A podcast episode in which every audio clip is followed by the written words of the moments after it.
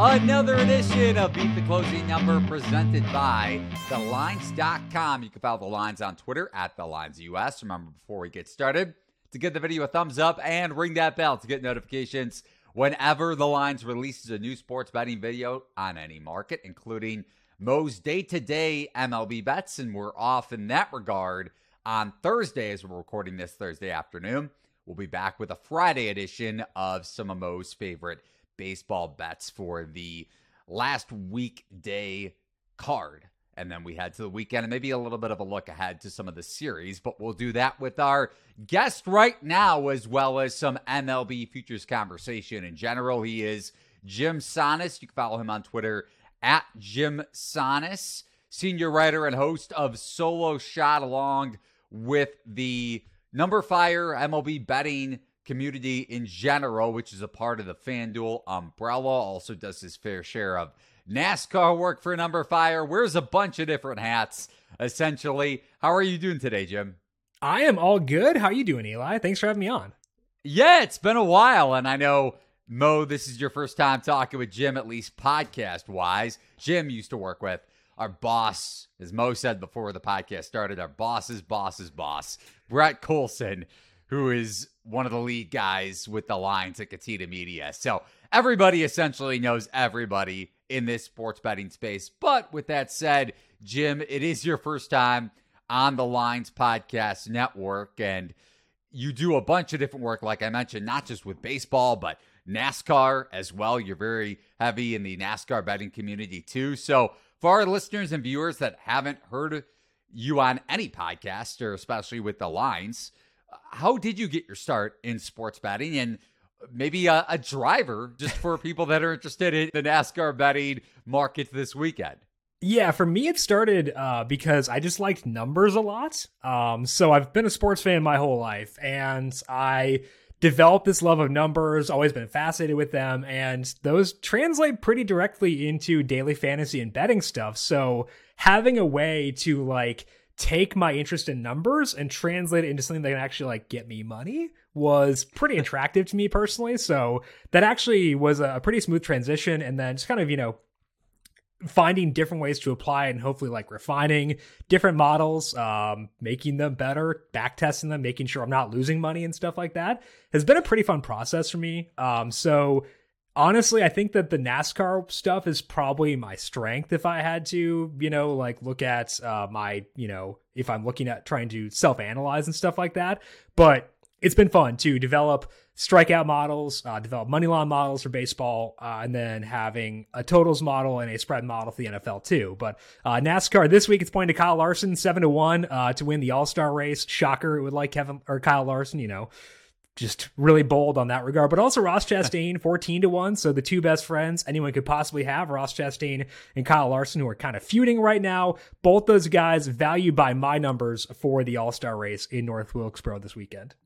That's how you know it's going to be a podcast. We got a couple bets on the board, less than four minutes into the episode. And like Jim mentioned, I also hit on this at the beginning with Jim's work on the Solo Shot podcast. I think that's every weekday morning, right, Jim? Yeah, every weekday morning for that. And then we also have a daily betting podcast called Covering the Spread, too. So, uh, two podcasts per day, sometimes three when we have uh, daily fantasy golf in there as well. Uh, so, trying to sweat the PGA championship, sweating Orioles money line right now, trying to, you know, keep track of as many things as possible at this moment.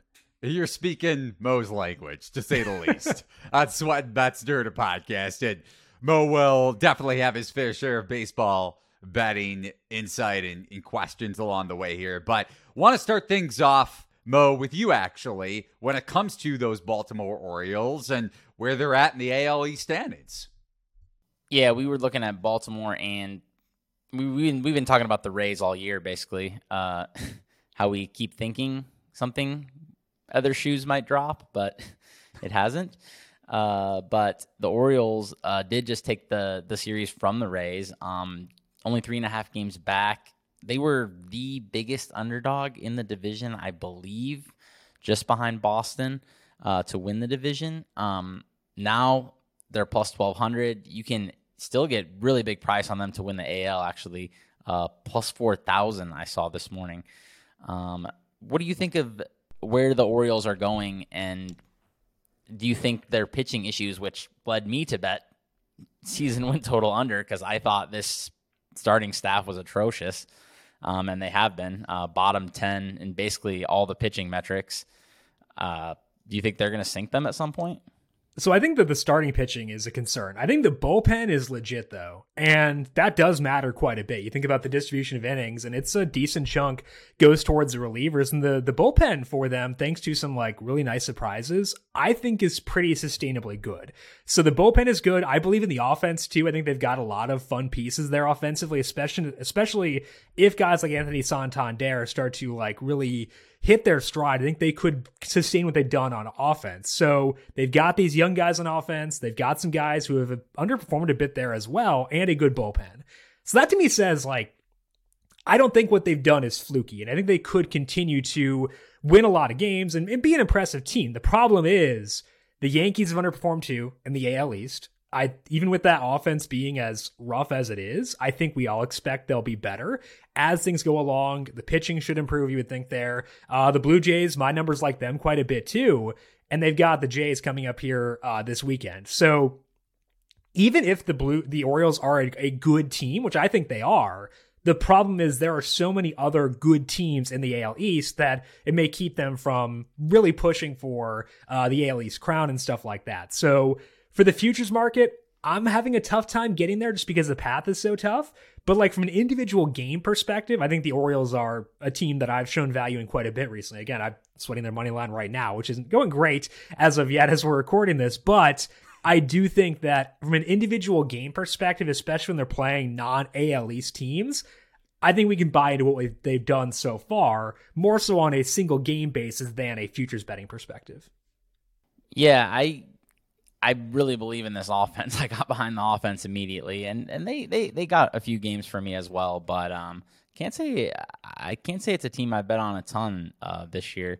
But one that I definitely have been been backing from from the start has been the Twins uh, since last year. Eli knows this uh, very well. Um, second year in a row, I thought the Twins were underrated. Uh, really weird season for them so far. The pitching has been like tremendous, as good as they could have ever imagined. But on the other hand, the bats, which were I think they had a top six offense last year, um, it's like league average so far this mm. year. Uh, anything you seeing from the Twins that's making you lean uh, one way or another as far as if they're overvalued or undervalued? So I think the starting pitching is legit. I feel pretty good about that. Even guys like Louie Varland have had pretty good underlying numbers, which is a shock to me. Honestly, if watching Varland last year wasn't super impressed, but he's looked good. I think that you look at the changes that Sonny Gray, Pablo Lopez, all those guys have made to their pitch mix this year, specifically adding sliders and stuff like that. It's been good. And I think that that's going to stick. Offense, I think, will improve. Carlos Correa should get better. And Alex Kirilloff, now that he's healthy, I think that's going to be a big catalyst for this offense, too. The problem is their relievers are all hurt. Um, we saw that in that Dodgers series where they have issues at the back end right now.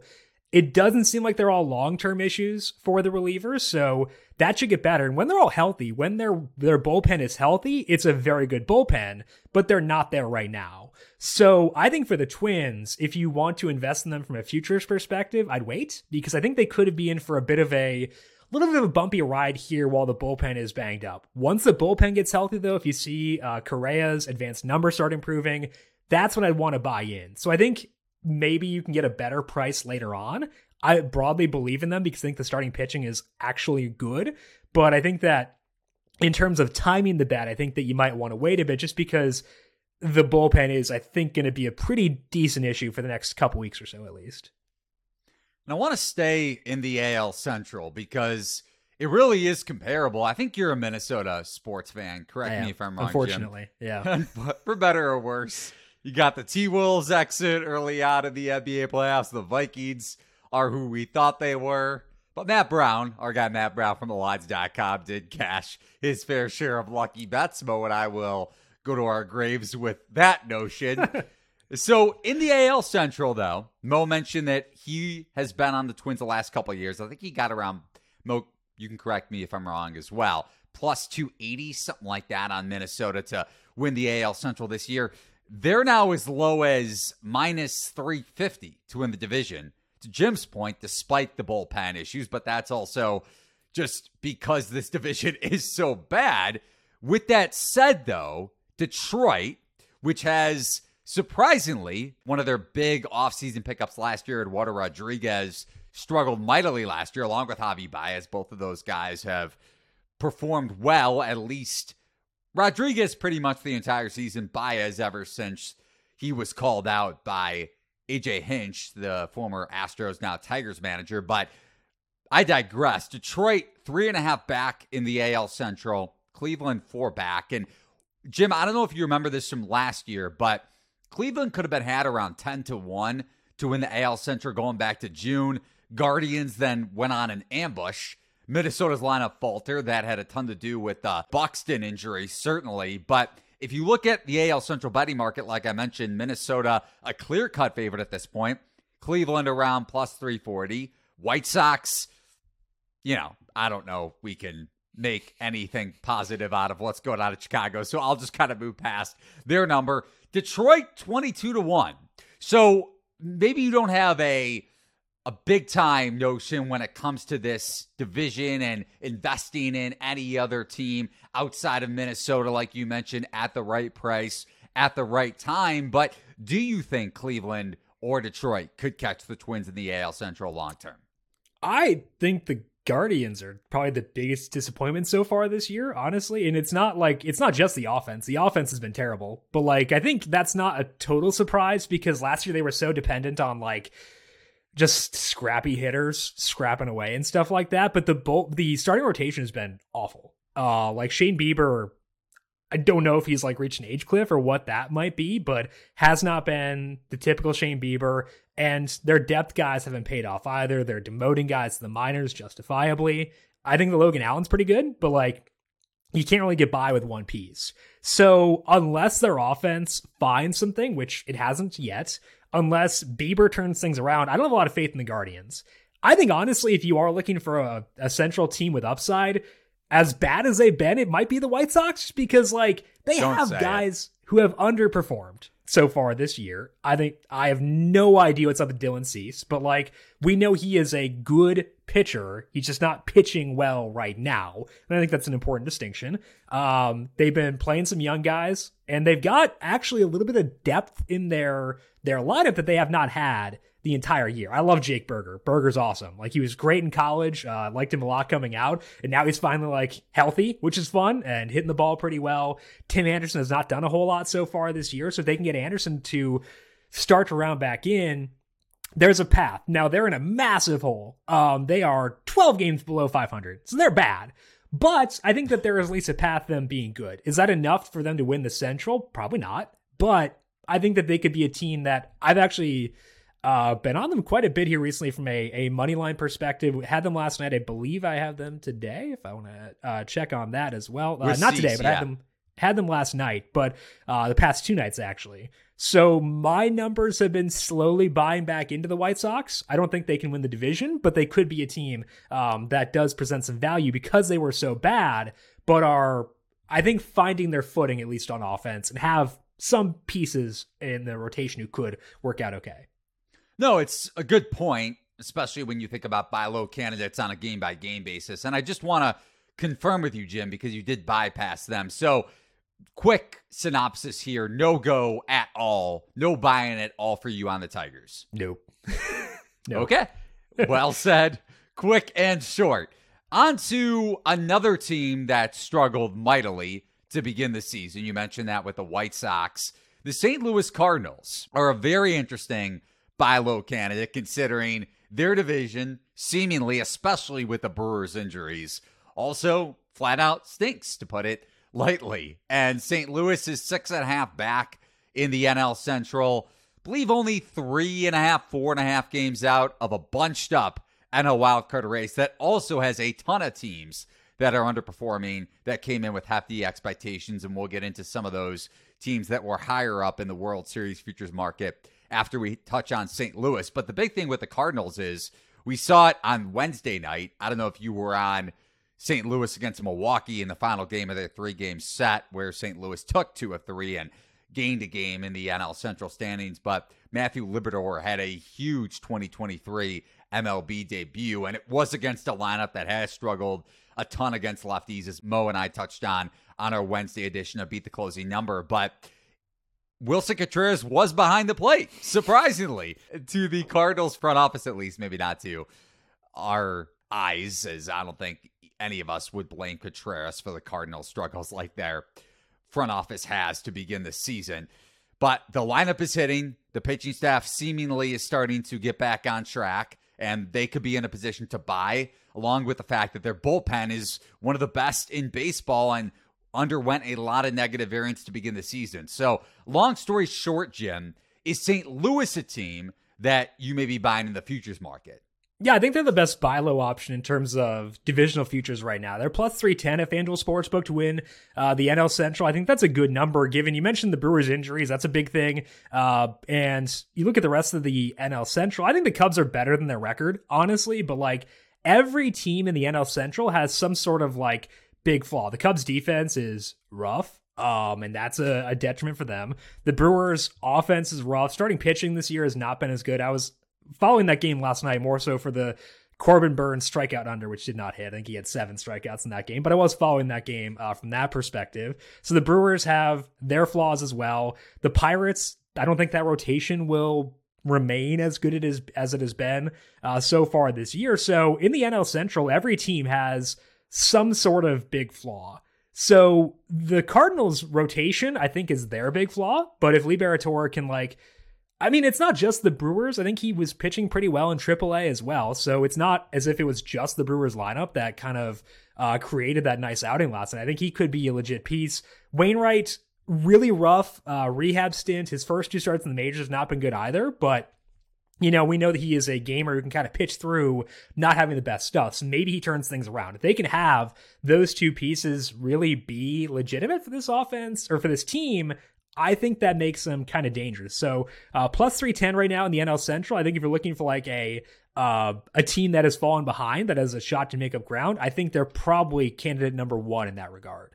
Yeah, we've been we've been on this horse for a while. Unfortunately, uh, I didn't hop on when it was plus 500. Um, think Eli might have and forgot to tell me. But uh, we talked about it on the podcast. It's not like I it's not like it wasn't a discussion. Really quick here, Jim, before Mo goes on a couple other potential buy low candidates. Any thought for you, Cardinals, even further than just division, now as high as 40 to 1 after sitting as low as 18 to 1 to win it all back when the season began? I don't think they have the upside to beat like the the Braves and the Dodgers once the playoffs come around. Like I think that's where the rotation issues become a big thing where they can win the NL Central with having glaring red flags. I even if they, if they had can, though, even if they had starting pitching depth at the deadline. How much can you add realistically though? Like can you add enough to overcome, you know, like their their active roster starting pitching um, has a 4.46 skill interactive ERA this year. So even if we bank in improvements for that if we think that Liberatore could be legit, which I think he could be. Uh, if we think that Wainwright improves, that's a lot of ground to make up. Um, and like it's the Dodgers and the Braves. If the if the Dodgers and the Braves hadn't looked as good uh, so far this year as they have, maybe you can, talk me into it. You can talk me into a Cardinals money line tonight against the Dodgers too, hypothetically. Uh, but I think for the playoffs, that's where it gets tough, and I want more upside there. Yeah, I'm with you. Um, I, I like the Cardinals more as a regular season team. Uh, just don't really see this team. I, I you can add, but it's like you add guys like Jordan Montgomery. You know, these guys are solid, but yeah, they're not like winning you playoff series. Dylan Cease. The, the White Sox may sell. Like I I know Jim, you brought them up as last a, year's Dylan Cease. Yeah. if he bounces back, I'm just saying, as a Cardinals futures ticket holder, I'm just saying. But Mo, go ahead. No, I'm for, I'm with you. I, last year's Dylan Cease moves the needle for sure. I mean, that guy was an ace. This yeah. year's Dylan Cease is a roughly league average pitcher so far. Um, yeah, switching to pitchers who have actually been good this year. Uh, we were looking at the AL Cy Young as well. Gerrit Cole and Shane McClanahan at the top. Um, does anyone else stick out to you? Those guys are still like plus at a decent margin, not like certain other award markets we'll talk about. um, but yeah, does anyone else like stand out to you in AL Cy Young? Uh, one guy, Eli, was identified in our our list, and and and he stood out to me too. I have to be honest. Is is Kevin Gausman? You know, he, he has a two WAR so far. He projects as well as anybody. Um, my my numbers think he's as good almost as as Gerrit Cole. So right right right there with him. So oh yeah, does he, he or anybody else stand out to you? Yeah, and Gausman is on a team that's going to make headlines, I think, you know, as the summer goes along because they're a fun team. I think the Blue Jays are objectively fun, which means they should be in the spotlight more often. They're in the AL East, which gets a lot of attention, and Gausman is legit. Um, his ERA is 3.27, but I think that undersells actually. It's a good number, but I think it undersells how good he has been. 35% strikeout rate, 4% walk rate.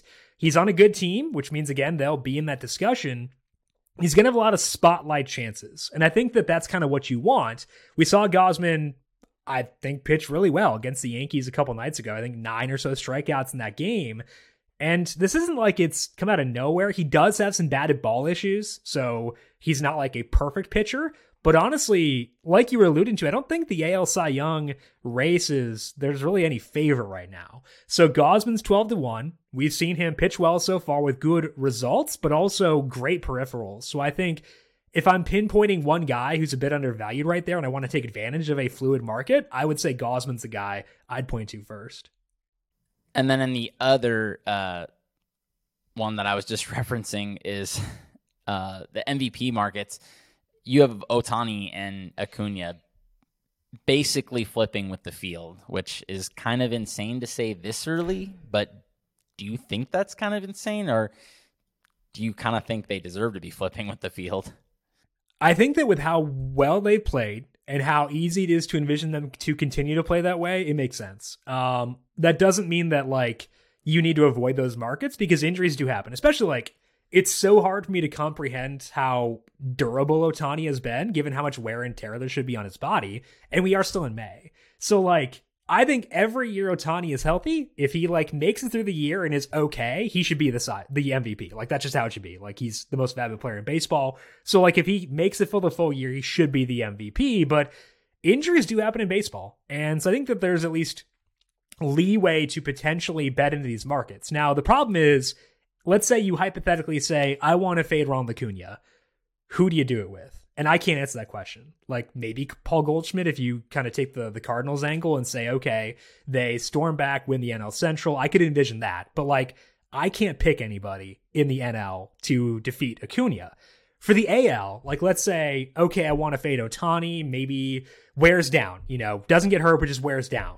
I think there you could talk yourself into Wander Franco at 14 to 1 because the Rays have been the headline team so far this year. Franco is a guy who makes flashy plays, actually has good numbers too, uh, plays some solid defense. He's going to steal bases, going to put up impressive, like value based numbers as a result of that. So I would say if you're looking to fade those guys, NL, I don't have a good name for you to, to do it with. Uh, AL, I would say Franco, but mostly I think it is kind of a stay away market for me just because like again I think Ohtani should win it every year where he is physically standing by the end. Got me thinking a little bit, Jim. Just digging into the NL MVP market especially and going back to a couple years ago because like you mentioned Ohtani and probably more so Acuna just because of the recent injuries he's dealt with. Right. If he does get banged up like we saw it, this kind of reminds me of and I'm curious how you would look at this because would you think Tatis's dominance going back to 2021 when he was probably around the same price at this point of the season, around plus 200 to win NL MVP, and then all of a sudden he goes down with the shoulder injury? Do you think it's comparable to what Acuna is doing right now? Let's say if he deals with some sort of setback later in the season, or is Acuna dominating at an even bigger and greater fashion. Well, I think that the injuries you mentioned are kind of like the key point there, where he could.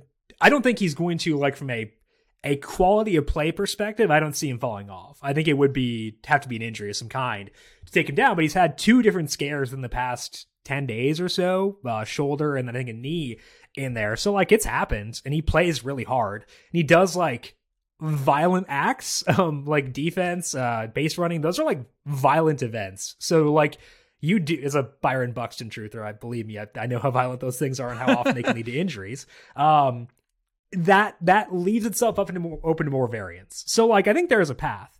So let's say you like someone in the NL, could be maybe like Sean Murphy. I don't know, like he's been awesome for uh, the Braves, plays for that same team, so I think they'd be good even without Acuna uh, as far as like actual on-field product. But then maybe you want to take that route. Or again, Goldschmidt, I think, is another guy who could potentially be in play for that as well. So I think there is justification to consider someone other than Acuna. I just don't know who I would consider personally. I can't talk myself into anyone at their current numbers. Not to continue to make this a St. Louis Cardinals futures podcast, but just scrolling through the list because I was digging through it as we were discussing it. Nolan Arenado, who is red hot. And not to say this sort of a home run pace, I believe five home runs in his last six games or something along those lines. He's now as high as 100 to 1 to win an NL MVP. And not that I'm placing that bet right now because I do think it's Acuna and then the field, and it would take an injury. That's not the sort of a bet I'm looking to make just based off of variance in the past. Although some betters may feel differently, but Arenado is a name just because he was among the favorites entering the season, and we're seeing his bat come alive like it should. And players go through rough stretches, and he just happened to go through a rough stretch in the middle of April till beginning of May to mid May ish. So that may be a name worth considering if you're looking for a super buy low candidate, at least from a numbers perspective. But again, I digress about my love for the St. Louis Cardinals this season. Jim, how about another couple teams just sticking in the National League that have underperformed in a big way? Like you brought this up at the beginning with the Mets. They had a big time comeback against the Rays.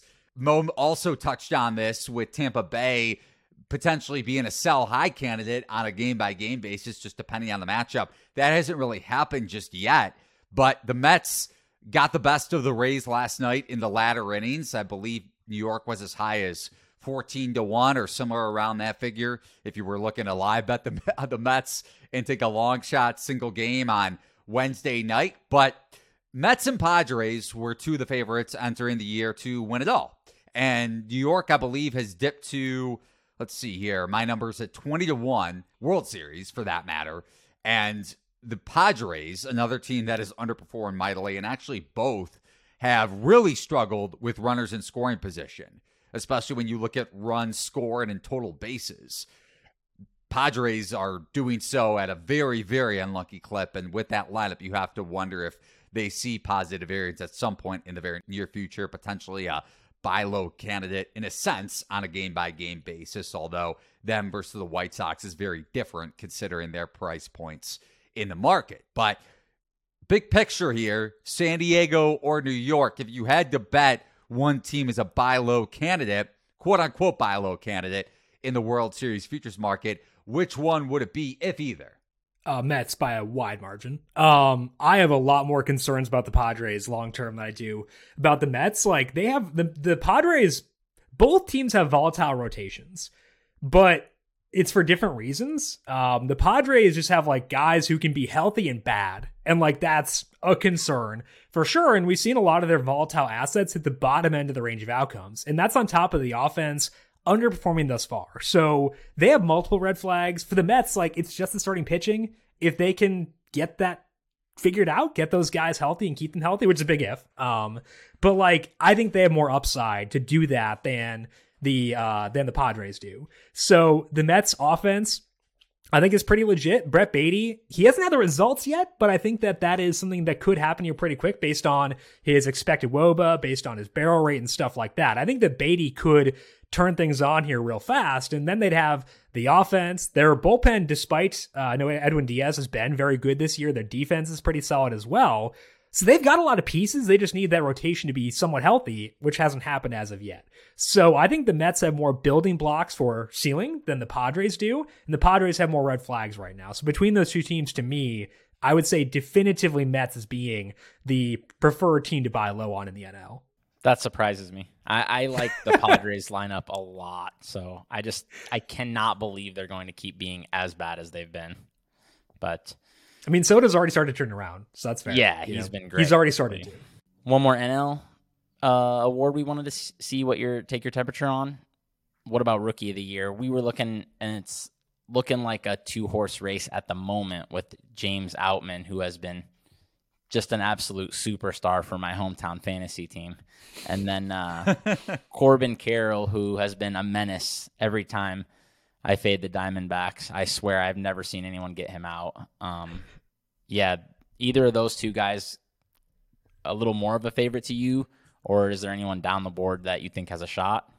Yeah, so I think that both those guys are legit. I think they should stay pretty good. So I'm not like actively looking to fade them, but I do think there's value in Baty. I mentioned before that his underlying numbers are really good. Uh, so you look at his um, his expected numbers at Baseball Savant.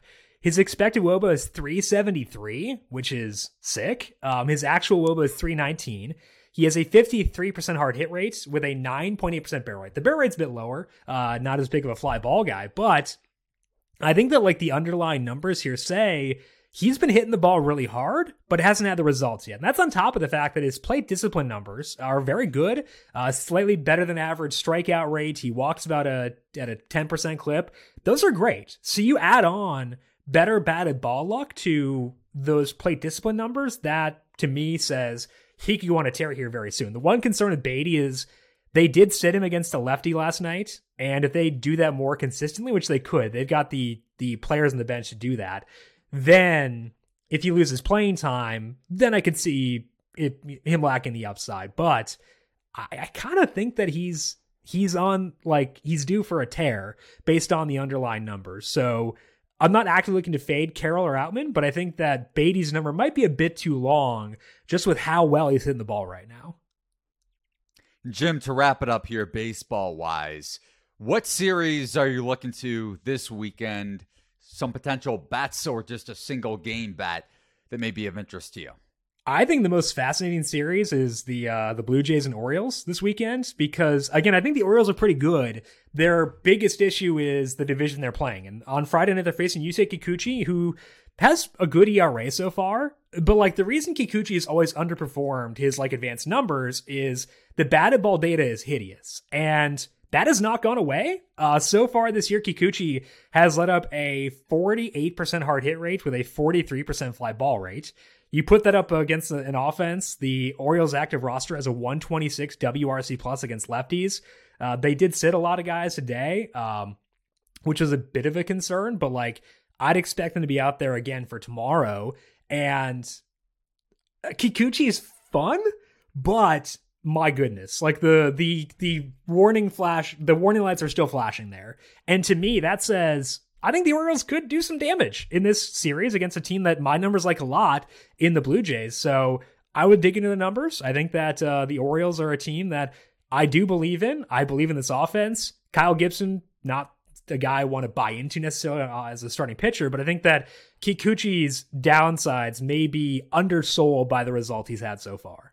Yeah, so it's kind of like a convergence of a couple of things. It's the the Orioles offense we discussed before, being good against lefties. Kikuchi still being skeptical that the batted ball numbers are going to not bite him in the butt again. I think when you combine those things together, it allows me to buy into the Orioles potentially for Friday, depending on the number, but then broadly be interested in them for the rest of this series as well. That is Jim Sannes. You can follow him on Twitter at Jim Sannes, just by his first and last name, senior writer and host of the Solo Shot podcast, along with many other podcasts over at numberFire and a part of the FanDuel umbrella, focusing on MLB, DFS, and sports betting as a whole. Jim, last question for you on sports betting. Do you believe Chase Audige will return to Northwestern? I'm just kidding. We'll do that another time. For listeners that are just checking out this podcast on Apple or Spotify or wherever you listen to your podcast, Jim has a Northwestern hat on. So had to throw that in there. Boo Booey is back. We do know that. But I forever hate the Northwestern Wildcats led by Chris Collins. But for Jim, for Mo, for myself, Eli Hershkovich, follow the lines on Twitter at the Lines US. Thank you for watching and listening to another edition of Beat the Closing Number. Remember to head over to play.thelines.com for your chance to win a $25 Amazon gift card daily in our MLB Pick'em contest. And head over to the Lines Discord. The link is at thelines.com to get Mo's day to day MLB bets in real time. Mo and I will be back on YouTube and Apple, Spotify, any podcast platform on Friday with his Friday MLB bets. So long. Thanks for watching and listening. Talk to you guys on Friday.